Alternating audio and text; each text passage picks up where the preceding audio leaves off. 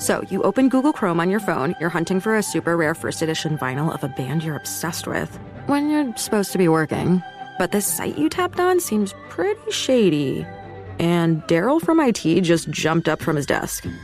Oh no, he's coming your way.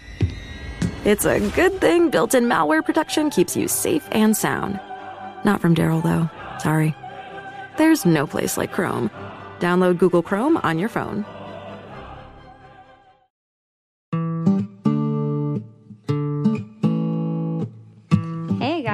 Welcome to our first episode. Woo woo. Oh, it's going to be good. This week on our first episode, we are going to talk about Emotional intelligence. intelligence. I still love looking at that graph that shows Google searches for emotional intelligence before you mentioned it on the show and then after. It's really insane. I brought it up on The Bachelor, and it was quite a controversial topic. People didn't understand that emotional intelligence was a thing and thought that I was calling someone stupid. Um, EQ and IQ are very different, which we'll get into today. Yes. Um, but yeah, the the Google Analytics were really crazy to look at. It was over a span of five of the last five years. It was the highest it had ever been. Oh, wow. In those five years.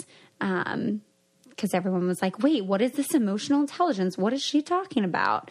Um, and I got so many messages online, so many emails. Literally, still to this day, it's almost been a year now since the show aired, and I still get messages and comments. EQ, EQ. What is emotional intelligence? What Are do you, emotionally intelligent? What do you tell people now? What is do you have a go-to answer of like how you can sum this up in a way that can most easily be understood by lay people like me? Yeah, I mean, basically, what I just say is it's just about like being in touch with your emotions and being able to manage them and, you know, identify what you're feeling and um, be able to like help perceive that in other people. It's, it, I, I don't think it's as complicated of a topic as it sounds like it might be. Right. Like I think of IQ and I'm like, I don't even know what IQ is. Like it's just people being very smart and knowing numbers and Right. important things. Right. Um, but like when I think of emotional intelligence, I just think of being in touch with your emotions, being able to manage your emotions. Um, and hopefully you guys will have a better understanding of what emotional intelligence is. At the end of this episode uh, Kitt and i did a little bit of like extra research to make sure we were giving you guys accurate information. Because like we said you know uh, we're not particularly uh, specialized in any of the areas or the topics that we're going to talk about but you know there are things that we've kind of worked over the last few years on in terms of personal growth and um, part of what I've learned throughout my schooling as well. Um, so, I found it really helpful to kind of break down who we are as people into uh, different categories. And, and one of the ways that um, I saw it broken down was IQ and EQ, but also adding this third component of personality and how we're kind of these this swirling mix of those three things. yes. Uh, so, Daniel Goleman, who kind of popularized emotional intelligence, he wasn't the founder, creator, or whatever, but he had read this book by these guys uh, who did develop it. And one of the quotes from him that I actually really like, uh, he said, If your emotional abilities aren't in hand, if you don't have self awareness, if you are not able to manage your distressing emotions, if you can't have empathy and have effective relationships, then no matter how smart you are, you are not going to get very far. Yeah. And I think all the research has shown that lately. Know, when you do any kind of analysis of the top performers in any field, most of those performers, no matter those top performers, no matter what field it is, whether it's a a, a business or a or a an artistic endeavor, whatever it is, most of the people in that top percentage of people that are performing very high all have very high emotional intelligence abilities, and they've refined that part of uh, who they are. And what I think is actually really encouraging is IQ is something that is fairly static. It's something you're kind of born with a certain intelligence that you can Yeah. you can get more educated, of course, and that's awesome. And then you're also kind of given a personality that you, again, you can find a balance of, and you can find a way to to be more or less uh, you know effective with your personality and Just more pretty balanced. like consistent throughout the it's- lifespan. It's it's something you're kind of given. Uh, you're more naturally introverted or more naturally extroverted,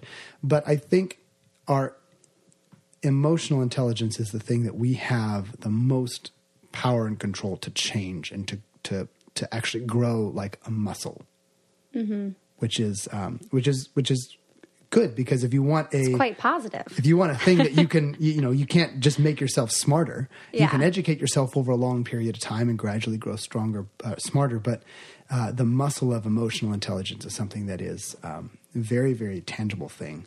And i think it's something that we can see very quick results from if we give it some attention Yeah. And hopefully, you know, by the end of this episode, you guys will have some tools to kind of take away to hopefully improve your EQ. I saw one uh, way of, well, it's just a different way of saying emotional intelligence. But someone described it as emotional intimacy, which I thought was Mm, I like interesting, especially when we're talking about the different levels uh, within emotional intelligence. Because one of the levels of emotional intelligence is our sense of self awareness. Mm, That's, the like- first one. yeah, and, and that's a, a good place to start. And if you initially walk into it, uh, thinking of emotional intelligence, but also having in your brain this phrase emotional intimacy, I think it helps us say, okay, what, what to be intimate with someone is to get to know them very very personally you know think if, if i'm intimate with if you took if you're thinking of two people as being intimate with each other there's not a lot that they're hiding they're very they're, it's very raw and it's very open and to get that way with ourselves and Mm-hmm. our understanding of our emotional state i think is Very is a great place to start yeah Yeah. No, I like the emotional intimacy part. I hadn't heard of that yet, but I like it yeah because it, it's like emotions are a very vulnerable place to be. And to experience that is very intimate, even when it's just with ourselves. Let's get a little bit into really the meat of what emotional intelligence is. There are about four main components to emotional intelligence to kind of understand. I feel like they kind of actually build on top of one another. Um, the first one is self awareness. And when I think of self awareness, it's just being aware of myself, being aware of what I'm feeling, why I'm feeling it, um, what makes me feel it, um, and what it feels like. Giving yourself the space to actually feel the feelings. exactly. There was there was someone that made this really entertaining periodic chart of human emotion. I think it was someone who was uh, attempting to explain emotional intelligence to a bunch of scientists, and they were trying to quantify it. Yeah. Um, I like this table much better than the original periodic table, by the way. Chemistry was one of the classes I did not do very Oh my well in. I couldn't even do high school chemistry. Like something about it didn't work with my brain at all. Yeah. This periodic chart, and we'll put a, a link to this in the in the show description. A link to all the different charts and, and articles that we we reference. You can look at it. But it, it has like uh, like the So periodic literally table. a periodic table. periodic table of but all, of emotions. of all these different emotions, everything from you know uh, joy and adoration to uh, sensuality and pleasure, but then all the way over to doubt and hesitation and cheer um, and fury. What I like is that at the bottom of it, it the two bottom rows are passion and depression. so I didn't. I and again, I'm I'm learning along with you guys here. Um, rapture, rapture is an emotion. Rapture as an emotion. I usually thought of rapture more as the thing that the Christians experience at the end of the world, or right before the end of the world. Yes. Yeah. but to be uh, raptured is, is, is an emotion as well. That's Yeah. fascinating. But I think being able to look at that chart and identify the emotions that you're feeling is is a first step. It's not all of it. It's just the very very first step, but just being able to recognize and then put a word around a thing that is a mm-hmm. feeling. And that's kind of difficult to do anyway. Well, especially with emotions. I remember working with clients and even just friends and every day, you know, you'll ask someone like, how are you feeling? Yeah. Or how does that make you feel? And more oftentimes than none, people will automatically respond with um, a statement like, well, I just really feel like it's not fair because so and so, blah, blah, blah, blah. Or, And they're describing a thought and not a feeling. Yes, yes. Yeah. it's like, well, no, you're saying you feel like something, something, something. But what, what, what does that situation? They're just describing a situation. Right. So, what does that situation actually make you feel? And that's like it's it's a very vulnerable place to be. It's very uncomfortable. Um, and oftentimes, I think when we're asked that question, we kind of want to distance ourselves from the emotional part of the situation that might be causing us some kind of distress. Um, and that's actually one of the second things was self management. So, like being able to manage those emotions that come up, uh, especially when they're difficult, um, Yeah. is another component. What would be some of the reasons why we would hesitate to name the emotions? Why why is it that we do have a tendency sometimes to, to walk away from uh, maybe that honest conversation with ourselves about what we're feeling?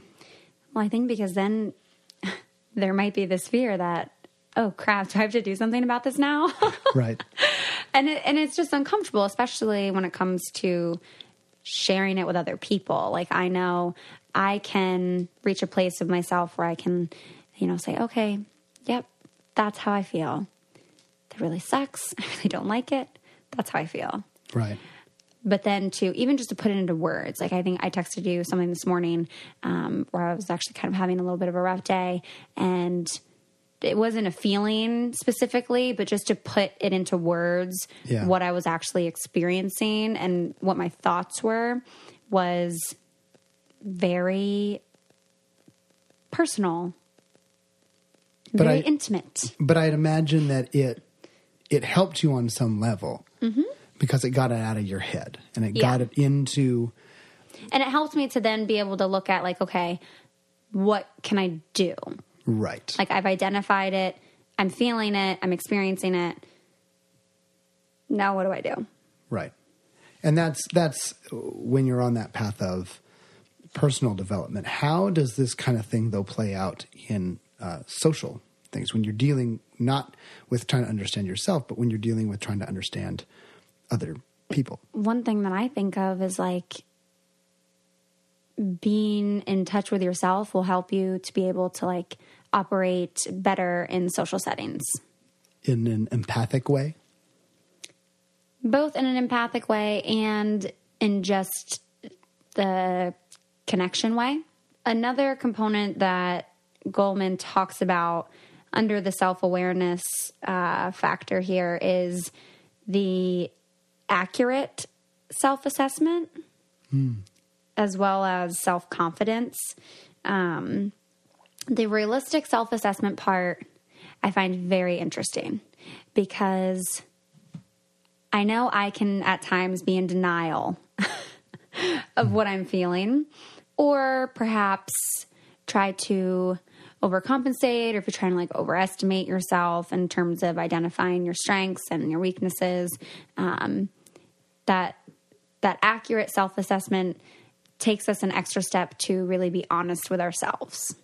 I think an important factor within this accurate assessment is to approach the assessment without judgment. Judgment. Uh, and I, I think place that of being open. because if we uh, uh, are approaching ourselves even with judgment and trying to label an emotion as good or as bad, Mm-hmm. Yeah. Then- and that's what like there are no positive or negative emotions. Right. Like I like to look at it as a the stoplight. Have you heard of that? Mm-mm. Where it's like a red emotion, a yellow emotion, and a green emotion. Okay. Where it's like none are really good or bad. They're not positive or negative, but a the color is kind of like associated with the feeling, and b it's kind of like the green, you know, you're good to go. Yeah. like the green are usually the more like happy, comfortable emotions, somewhat comfortable. Um, So whereas the- the, red are maybe ones where like you want to stop for a second. Right. On the periodic chart of human emotions, the green ones are a little more on the left. You got your your joy and love and care and humor, mm-hmm. and your reds are more on the right with, um, or I guess farther down is the way it works. With the heavier ones: boredom, envy, anger, agitation. Mm-hmm. So yeah, the self awareness piece as the first component of the four of emotional intelligence kind of help you. The the self awareness kind of helps you to step into the other components. Like I said, they kind of build on top of each other. Uh, so the second component, the self management part, um, again, is kind of built off of the self awareness. Um, self management piece is about kind of being able to handle your distressing emo- emotions in effective ways. So you can't really handle your distressing emotion if you don't know what you're feeling. Right. Right. So they all kind of build on top of each other. Um, but the self management piece is also about harnessing those positive emotions. Um, you know, if you're stuck in a situation and you're just kind of in a rut, of being able to harness that positive emotion that you may have once felt and start exercising that. Um, the I think that this really is one of the pieces that uh, businesses and corporations have kind of really honed in on uh, because you know emotional intelligence has become a big training piece in businesses. It's important in our relationships, but also in the business world um, because oftentimes that's about building relationships. Right. Uh, so the self management piece, you know, if you have a conflict with someone at work, how are you going to handle that is pretty important to your employee employer. And really, uh, intelligence, just IQ, has very, very little to do with whether people are getting along or not. yeah.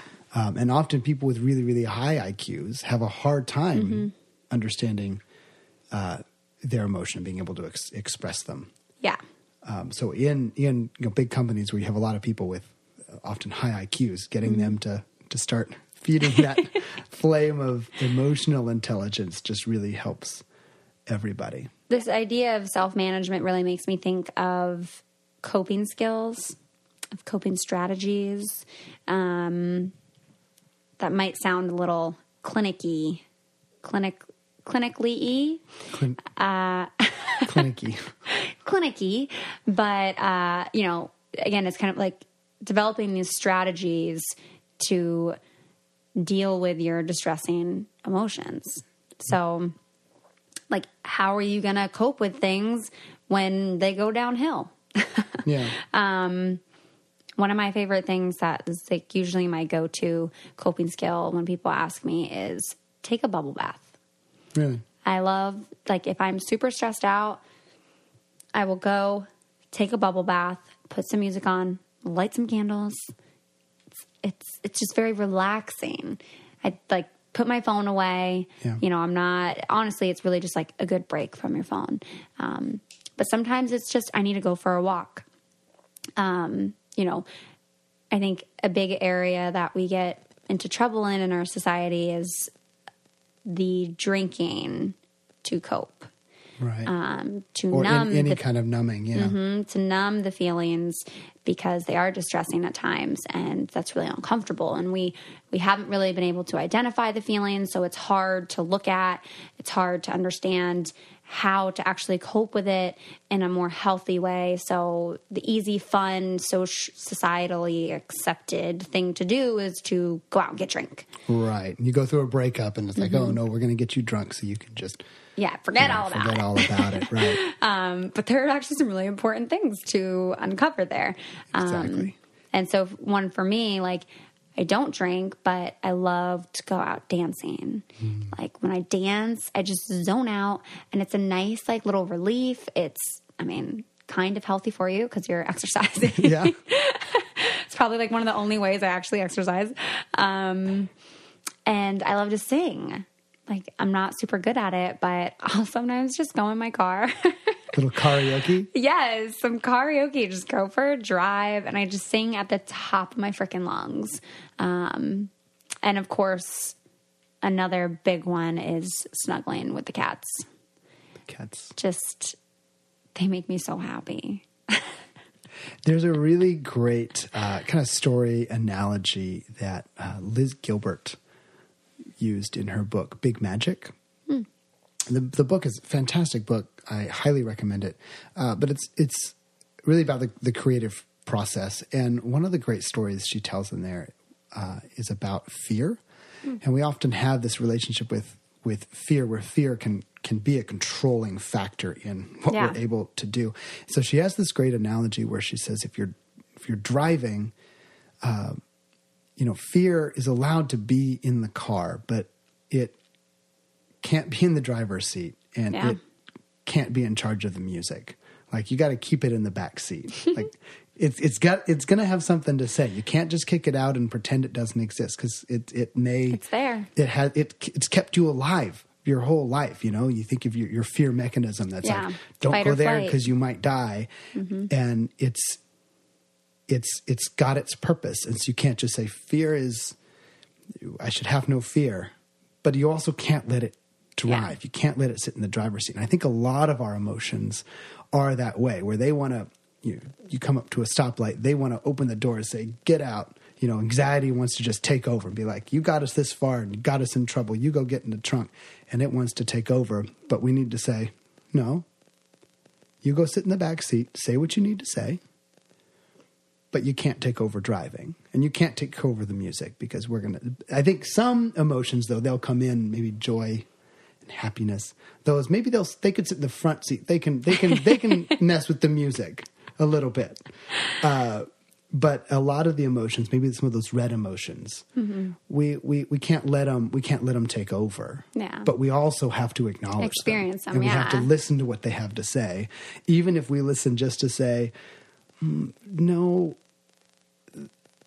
this anxiety has maybe saved me in, from something in the past, but I actually do need to move into this vulnerable place, Mm-hmm. and I, and and so thank you for speaking up, but also, you know, I'm gonna, I'm gonna manage you differently. Yeah.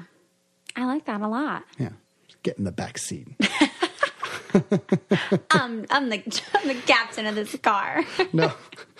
Some of them are just, I mean, they'll just play Adele. All you know, they start handing you wine and playing Adele, and just like, no. I know. They just take they just automatically go to that breakup essentials playlist, Breakup essentials. and you're like, oh, Which is good. Maybe they can suggest a song or yeah. two, and you listen Maybe to like it and you one get your or cry two out. songs, But and then then you know get back in the backseat.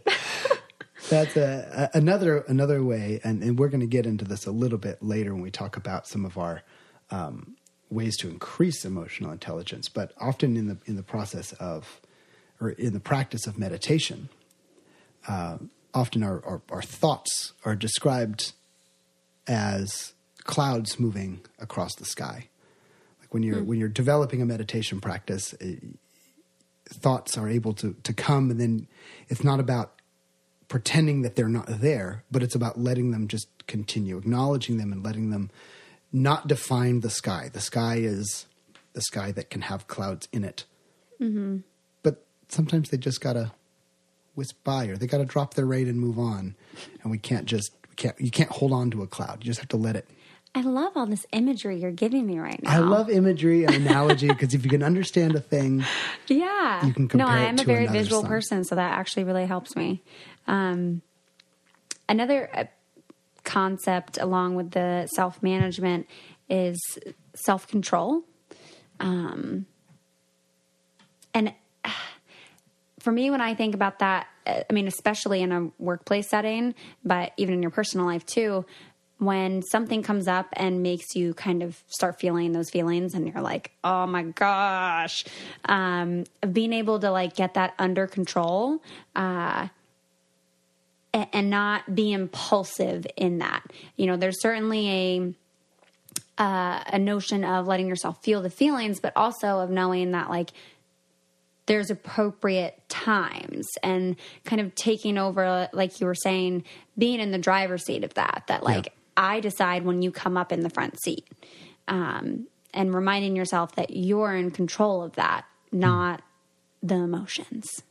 Again, I'll I'll I'll hearken to a a meditation practice, which is creating a little bit, trying to create a little space there, and and not denying the emotion, but creating Mm-hmm. Yeah. a space before the reaction of acknowledge it, allow some space, even if it's a breath, and then moving forward, we'll keep Yeah. Will keep that emotion from spiraling into who knows where and Yes. keep you out of a reactive state and in an active intentional state Yeah, and that's one of the biggest pieces that I think about with self management is the response versus reaction. Uh, and that's one thing, you know, I brought up emotional intelligence on the show in this sense that, like, what are we looking for in relationships? And for me, I was like, yeah, I want my partner to have like a good level of emotional intelligence. Right. Um, and a large part of that that I struggled with in my past relationships was uh, my partner's reacting a lot as opposed to responding to me. And oftentimes that was a very impulsive reaction. It was very, um, it was a very emotional reaction, very raw, uh, but it didn't actually lead to any like productive conversations. And if they had taken that space to maybe have a few breaths, to maybe say, you know, a whole other concept of taking a time out in a conversation uh, when you're reacting too much, let's take a walk. um, right you know, to say, wait, I need a minute before we continue this conversation, or um, just this this notion of you know, my piece isn't getting heard because my partner is so wrapped up right now in what their emotions are that they can't, um, you know, respond. Instead, I'm just getting a bunch of different reactions thrown at me. it's like they did step one of self-awareness of knowing they, they, they figured out what the emotion was I don't even think I don't think that they were able to identify it. It Oh. was just the the emotion was in the front seat. It was driving. it just took over and they just began re- responding as a a reaction to the emotion instead of with any kind of Mm-hmm. Yeah. cognitive recognition exactly. And then that would take so much emotional energy on my part then to like walk them through that.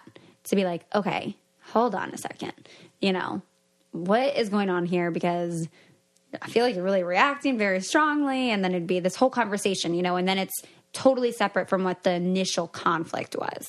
And so that was where like emotional intelligence became something I looked into more and became really important for me because I was like this issue keeps coming up in my relationships and causing a lot of issues.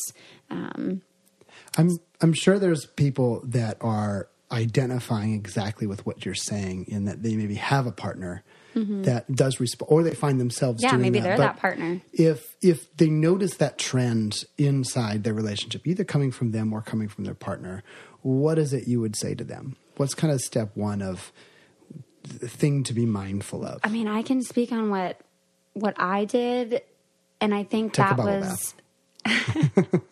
I think what I did then was to give space to my partner. Um, I tried to. This is the third piece, empathy.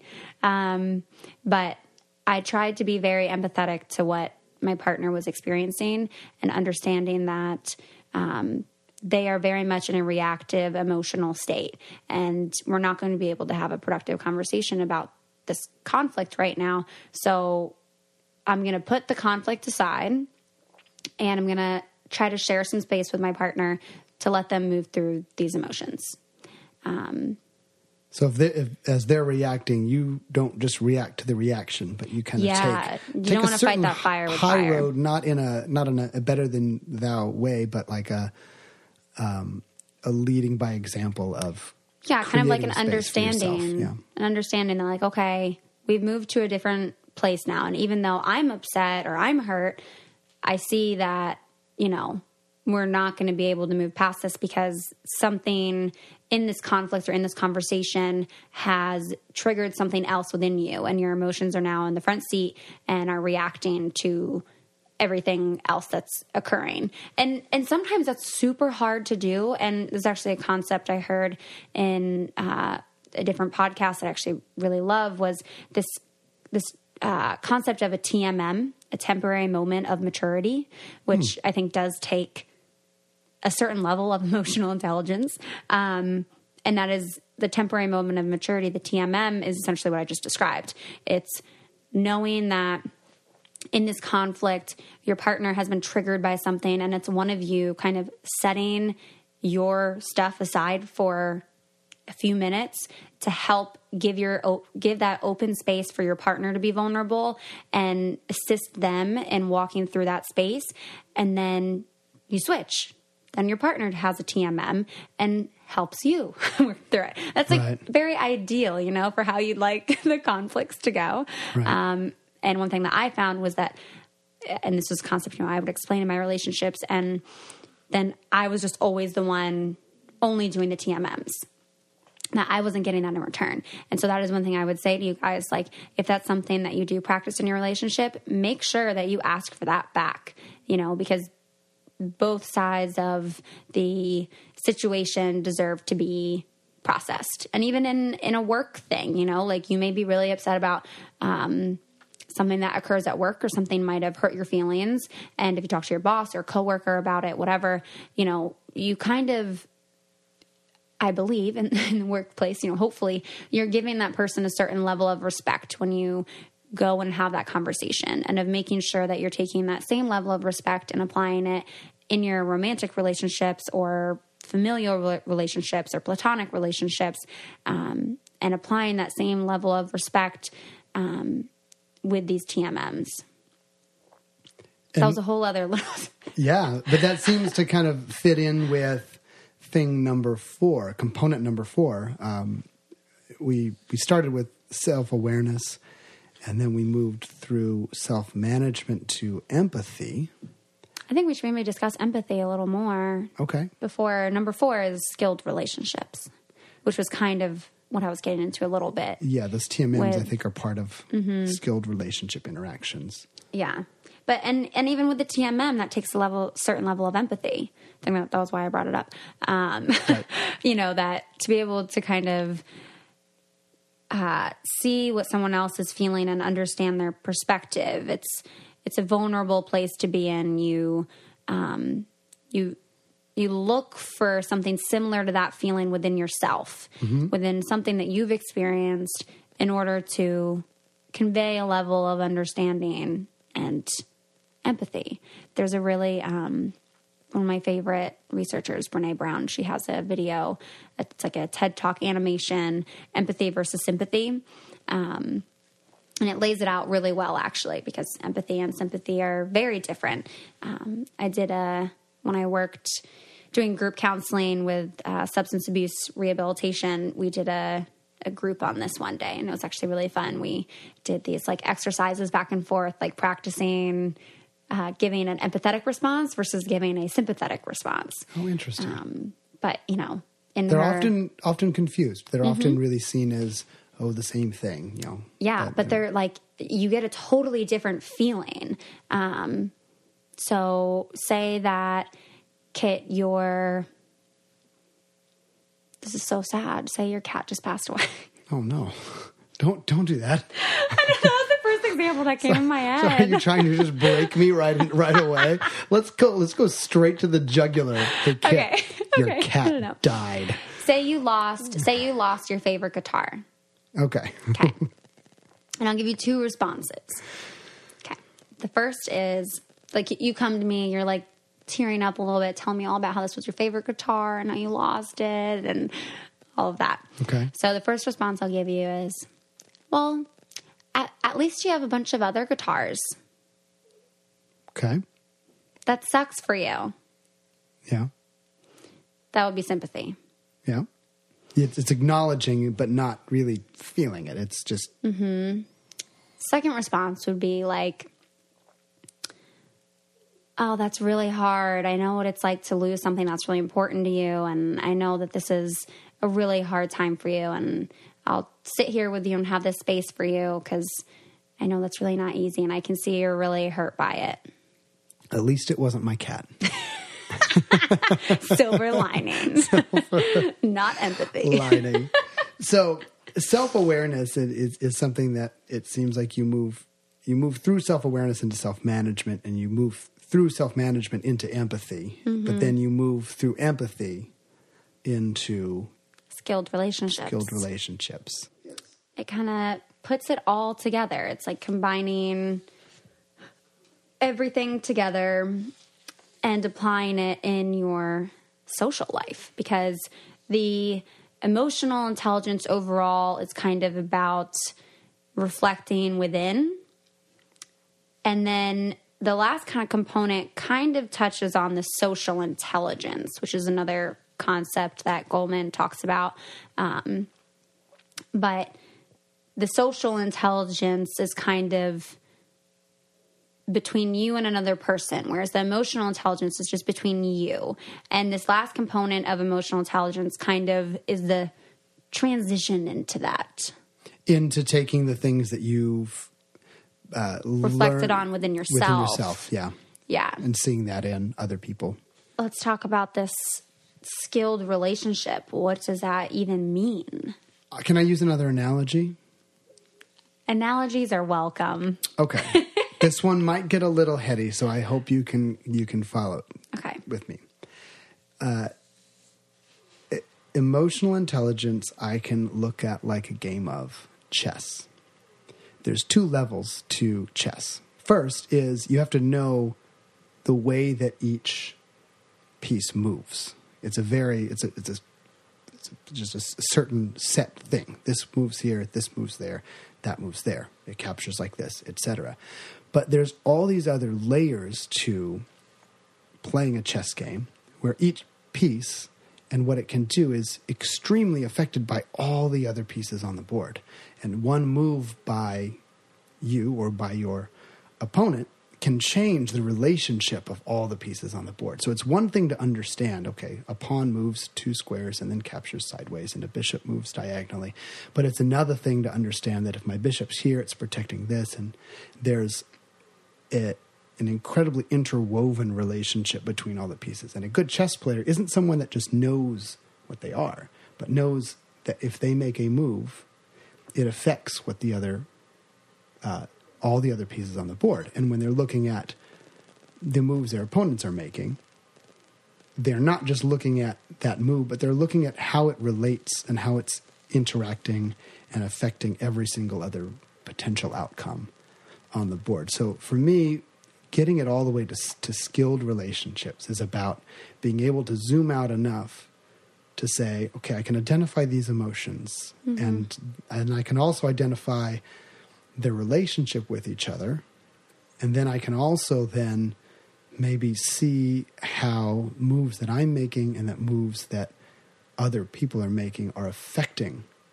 all these sometimes complicated interactions, but um, it's about continuing to zoom out and see the interrelatedness. Yeah, and I feel like as you're able to do that, you're able to manage the relationships more effectively.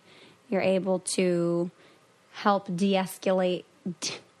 words are hard. you're able to help like de-escalate situations. Um, able to you know, uh, initiate change. Um, your communication is clear and, you know, connecting. Um, and I feel like it's also kind of a part of having that influence on other people as well. That that internal work that you've been doing is also kind of reflected in the way that you are interacting with other people. Which, like, uh, one thing that I find slightly difficult slash frustrating when discussing this topic is there's this notion that like if you are emotionally intelligent then you should be able to handle every situation perfectly you should be able to interact with anyone and you should have no problems in your life because you know all of your emotions Right. and it's like wait what Well, What? that's like saying that becomes someone is smart, they should be able to, you know, ace every pop quiz Mm-hmm. ever. And, you know, it's sometimes being smart is about knowing how to learn. It's about knowing how Yeah. to to apply it. And I think emotional intelligence is the exact same in that it's not a thing that is uh, anyone's ever perfect at. Yeah, no. And I think, f- like, for me, I mean, I've been, you know, exploring and really digging deep in this concept of emotional intelligence um, for like the last few years now. And I learn all the time. Like, a large part of, um, improving your EQ is taking advantage of the opportunities that you're given. And we don't always ace those.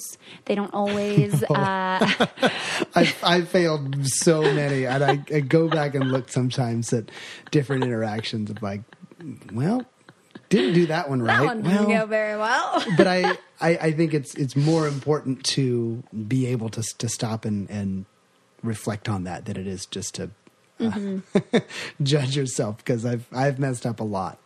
So now that I, hopefully you guys have a really good um, idea of kind of these different components in emotional intelligence and what emotional intelligence means or is, um, one thing I always get asked is, how do you improve your emotional intelligence? Yes. Um, and there are a few ways to do that. Um, we'll kind of go through and discuss them and like kind of share personally some of the things that we've done to help improve ours. Maybe we'll include some failures in there. They're not failures; they're just learning opportunities. Learning opportunities, It's exactly. growing exactly. experience. so many all the time. Um, one of the most important ones that I've I found to be um, effective is just overall mindfulness. Uh, I think any kind of mindfulness, or especially a, a kind of meditative practice, anytime that's a that that becomes a practice, it helps us take one step back. Whether it's learning the habit through meditation of taking one step back from the constant chatter in our minds, And there really is constant chatter. and it's constant chatter, and, it's and all the time. If you guys haven't like stopped to like take a listen, like it's probably taking you on a side page from listening to this podcast, even that like your inner monologue is just like gone off. Yeah. Or sometimes I'll be like reading a book and I have to go back and reread the whole freaking paragraph because I'm like, I don't even know what I just read. My brain just went off in its a wholly different space. yeah, and that's and that's that's part of what it means to be human, and we Mm-hmm. We can't necessarily just turn that off, but we can allow a little space between the thoughts, and I think we can allow a little space between the emotions. I want to call you mindful man. Mindful man. You guys are going to see it all throughout this podcast. Kitt is always going to bring up mindfulness. I and it's a I very sure good will. thing. I for sure will. it's great. I struggle with doing it, so it's like a practice that I attempt to practice. but it's that's the beauty of it is, Yes. is it's never a thing that it's it's it's not even pass fail it's just Mm-hmm. it's it's a practice of of creating a little Yeah. bit of space for the thoughts and a little bit of space for the emotion Have to be very kind with yourself. yes and and to do it and to do it kindly and that's and, and that is also one of the most effective things i've i've learned about meditation It's any great meditation teacher will say don't worry don't freak out about Yeah. being perfect you know there's no such thing as a perfect meditation practice. There's and i mean there are i'm sure some monks in tibet that can meditate for 24 hours solid but that's you're, most most of us aren't meant to be monks in tibet. Most of us are meant to be people living lives and uh, and and we can always take a small second and just step back. Let that cloud pass through the sky if it needs to. Yeah. just sometimes let it go sometimes it's going to rain. Sometimes Yeah. you just got to say okay. But the rain isn't the sky. And the cloud isn't the sky. The sky is the sky. And sometimes the cloud has to just be able to pass through. So that's that's my initial You're like my favorite friendtipist ever. That's great. ah thank you. One of the uh, apps that I use for meditation, uh, Headspace, um, they use the analogy of like cars going by. Like you're sitting hmm. on a bench watching cars go by on the street, and you just you don't pay any specific attention to any of the cars, and the cars are your thoughts um, yeah and you just let it go by and like you're like okay that went that one went okay but not having any sort of like you know specific emotional reaction to the thoughts just letting them be there, just observing them. Well, this wasn't an uh, ad for that app, but if they do want to contact us and we could do some thorough yes, reviews. absolutely. I literally, I always recommend that app to everyone. Yeah. That's like, how do you practical practice mindfulness? And I'm like, well, this one works for me. yeah, there are so many um, guided meditations uh, on YouTube and uh, all over the place. That Mm-hmm. Yeah. um, there's a great book called Unplugged that I've read um, with all sorts of very very simple and very practical uh, meditations that help us create a, that little bit of space with our thoughts and through that practice able to create a little space between our emotions. Yeah, and with the practicing of the mindfulness, you know, how that specifically will help increase EQ is, I mean, what I think is in the self awareness piece. Um, will help you to, to- when you're giving yourself that space to kind of observe these thoughts and observe these feelings, um, that you're able to then actually identify them and become much more aware of them. If you don't take that second or 30 seconds or a few minutes to sit with that and experience it and feel what it is, um, then you won't know how to manage it. You won't know how to deal with it um, because you won't, won't really know what it is. Right. So the mindfulness piece, I think, is really, really powerful. Um, another way to kind of help boost EQ is honestly just active listening. listening of your own inner dialogue and monologue or uh, or of others or both Both. yeah being aware uh, learning to see in other people what what their reactions are is not just data uh, yes. Because w- when you're actively listening, you're also opening your mind to what that person is saying. And actually, not even active listening, I'm going to say mindful listening. yeah because that's one piece like again in my relationships that i've struggled with where i'm like you're not mindfully listening to everything that i'm saying like that piece can be very frustrating for me um, because you don't want someone to just be listening to you to respond to you. Which we do to other people and we do that to ourselves. We listen Yes. to our emotions just like oh how am i supposed to react to this? Yes. Like people also want to be listened to to be heard and to be understood and to give that to ourselves and also to practice giving that to others. Right. Right. Can boost that eq uh, and I, th- I think one way to uh, do that is to have a support system. Yeah. Have friends that you can say those things to Mm-hmm. that, that you know are going to listen or a therapist. or a therapist. Also a great option. Kids can be mindful man and i'm just going to recommend therapy all the time.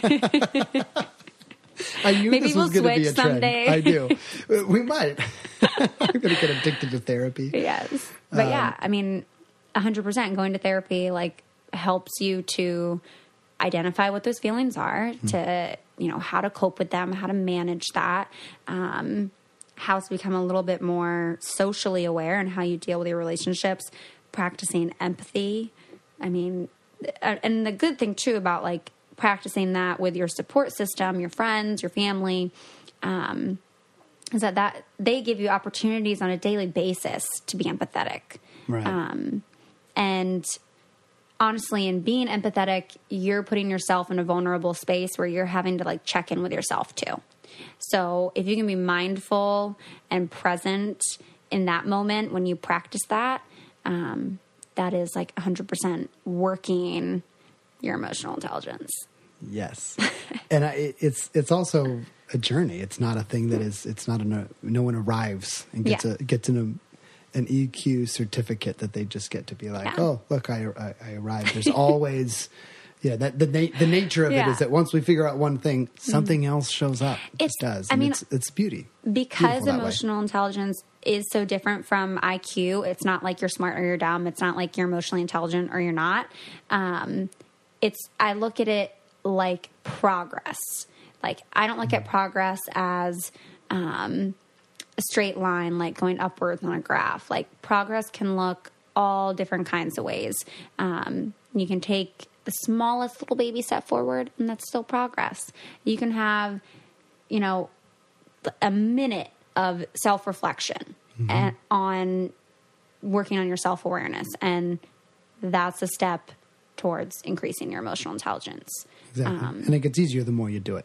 Yeah, and and it's okay if it doesn't go the way you would have hoped. It's okay um, if you're trying to manage an emotion and it gets a hold of you and that emotion ends up in the front seat and you're listening to the entire breakup essentials playlist on apple music um, you know that's Yeah. okay if that happens sometimes because Yeah, it will. you can't be perfect in it um, totally not at all expected and hopefully you don't put that pressure on yourself um, one thing you know i've experienced being in the mental health field is that you know you're kind of held to a different standard as someone that works in the field which is something we'll talk about in a later episode but um, you are held under this different standard and there's all this added pressure that like you should be 100% emotionally intelligent. You should be able to handle every situation exactly properly and well. And it's like well no because i'm human too and you know i'm i have my own experiences my own biases and um, i'm not always going to be able to handle everything perfectly. One of the last kind of points here that we'll talk about to improve EQ is um, working on being open to feedback and to growth opportunities. Um, this one I feel like you have to be a little bit careful with because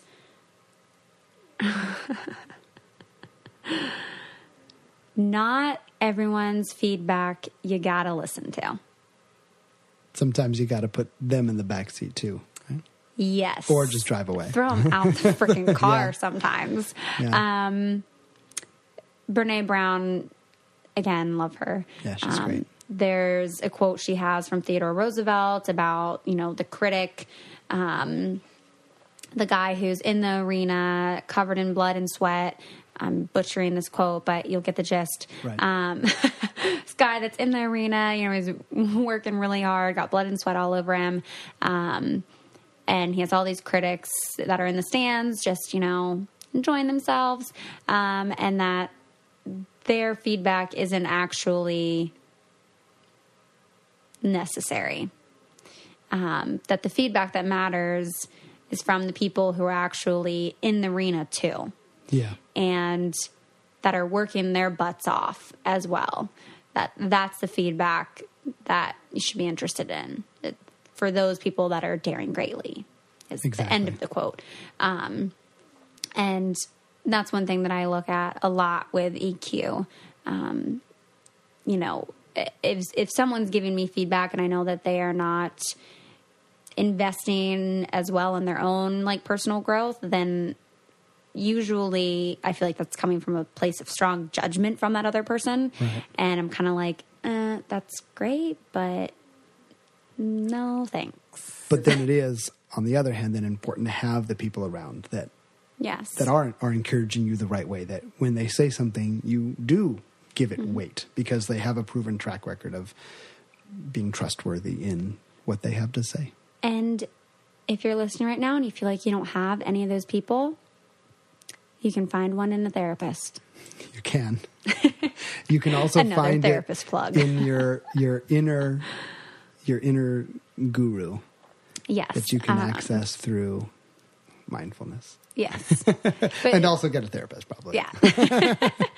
or at least a friendapist. Yes. At can- least a friendapist. you can trust and talk through it. Yes. And you know, the the growth opportunities, you'll find those they present themselves every day. You just have to be open to it. For me, one of those big things was like going on the show. I was like, well, this could be an interesting opportunity to reflect on myself. Yeah. um, and just kind of looking at every opportunity that you get throughout the day as an opportunity to like work on yourself. Yeah. I I sometimes think back to that just those few weeks right before you went on the show. Uh-huh. And we were we would uh we'd go around Green Lake. We did that a couple times and you'd you'd stop and you'd ask me a bunch of questions and I'd say a couple things and you're like, "Okay, you were uh, roller blading, I think." yeah. And you put your headphones back in and be like, "Okay, I'll think about that." And then you'd go off and like we'd do another lap then you'd ask a couple more questions. You you actually were very thoughtful even going into the show. You were like, "This is going to impact a lot of things." And I knew it was going to be a very vulnerable thing to go do. Yes. because you're not the kind of person that um, that you're you're an authentic person, and you like you like to present that that authenticity, but you also you're not a uh, you're not one to just spray it all over the place. Like whoa Yeah. with your personality. Um, I don't you shove like- it all out you like to take a little time and then you don't really necessarily get that time when you got a camera in your face and a and Mm-hmm. a producer and these interactions with people that you just meet. And so you knew it was going to be a lot Very of things you weren't used to. Um, but you you did it. You went into it you It kind of pushed into that vulnerable place which Mm-hmm. is It's definitely a great learning opportunity. it was a Great learning experience. Um, but yeah, so we should wrap it up with a little bit of, I'm going to say homework, because that's what I've always referred to it as. And maybe that's not the best word. um, it like an- sounds like a chore like- Yeah. a bad association yeah, but like an action plan to kind of take away. So before recording, Kitt and I were kind of discussing some different action plans and ways to kind of like reflect on this episode. Um, so we're going to give you one as kind of like a take home, um, you know, challenge or action plan or homework, whatever you want to call it. Um, and maybe you'll come up with your own. And maybe there's something that really stuck out to you in this episode that you're going to really think on and exercise and practice this week. And um, that's great too, if it's not one of the things that we suggest. Um, And if you do, please tell us. Send us Yeah. a, an email or get in touch with us on Instagram and, and tell us what you do to kind of steer you a little more into the direction of uh, approaching emotional intelligence with a little more intentionality. Yeah. So, what is it that we can do now, though, and then talk about that will push us that way? One thing that I think would be a great start is if we start at the very beginning with our own sense of self awareness and just begin to find some words to put around what these emotions are that we're that we're feeling. yeah, that's kind of like the, the building blocks of it. So it's a good place to start. So here's what I'm going to do. Over the next few days, once a day if I can, as early in the day as, as I can before things get too crazy, I'm just going to write down, say, three emotions. Maybe even looking at this uh, periodic table of, of human emotions and just say, what, what are some, you know, emotions can be so abstract and they can be so Hard to identify. hard yeah just and, and just being able to say okay i'm feeling this this and this. Not analyzing them yet not trying to do anything with them other than just show some self-awareness about them. Especially if i notice at some point during the day that i'm feeling a strong emotion. Because i do. I'm an i can be an emotional guy. Um, and just just learn Which to is identify not a those. bad thing. No, there's a whole thing that we should do at some point because I had I, I had a whole series of thoughts on male versus females in emotional intelligence. So one of the things that I'm going to work on um, is actually identifying some more concrete strategies to manage my distressing emotions. Um, one of them I actually exercised today. Uh, I did not want to get out of bed. I was feeling a little bit sad and was having some thoughts that were making me even more sad. And it's like, all I want to do is just stay in bed. Yeah. I don't want to get out of bed. I want to stay in bed and snuggle my cats and like just zone out. And I had a therapy appointment, and then I was like, I gotta go. It's like, I got to go do this. I know it will be good for me. I don't want to necessarily get up and go do this right now, but I know when I come back home, I'll be feeling much better. And that was actually a very effective strategy to help cope with my feelings. But that doesn't happen every day. So, You don't have therapy every day? what kind of You gotta I lead by don't. example here. Therapy every day. No. So what what do you do on the days that, or what can you do on the days you don't have therapy to get up for? So, shared some of my coping skills a little bit earlier in the podcast. Um, and that's kind of going to be something I'm going to really reflect on to get a little bit more concrete with throughout the week. Um, and again, kind of before that, doing the same thing you're going to work on, Kitt, which is just like identifying those emotions, like actually writing those down. Isn't something I I do a lot. I mean, I'll journal, and usually I try to start my journal off with I'm feeling blank and Right. go from there. And I try to do at least one page. Um, but my journaling isn't always consistent. Um, that's definitely something I struggle with. Uh, I used to have an app on my phone actually that was like super helpful. I'll look up the name of that again and share that at some point.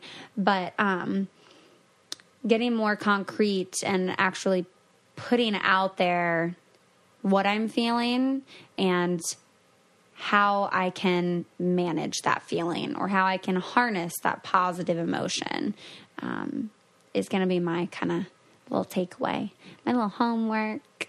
Well, I look forward to um, sharing with you what I'm experiencing, and I look forward to hearing from you Yeah. what uh, how you take this to the next level with your own practices, and I also look forward to hearing from anyone else who Yeah. has a, a, a method or, or a way or thing that they want to try. Yeah, I want to hear from all of you guys. self-awareness. Just like we're kind of learning throughout all of this and through life, we want to learn with you guys too. So we like, I really value your guys' impact because, like we said earlier, you know, about being in the arena. Uh, I feel like you guys, all that are listening, like this, you are stepping into the arena Yeah. when you come and listen to our podcast. So, A, thank you for that. If you've gotten all the way to the end, then I mean, then we definitely want your feedback and want to learn from you. You know, hopefully you guys have learned a few things from us today, and I, we both want to learn from you guys. Thanks so much for tuning in to this week's episode of Let's Talk About It. We'll be back next week with another episode, and we hope you join us. Surgeons keep our hearts beating.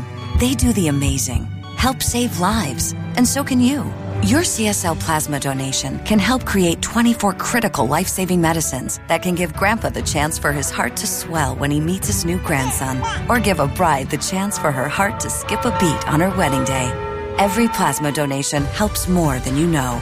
Do the amazing. Help save lives. Donate today at your local CSL Plasma Center and be rewarded for your generosity.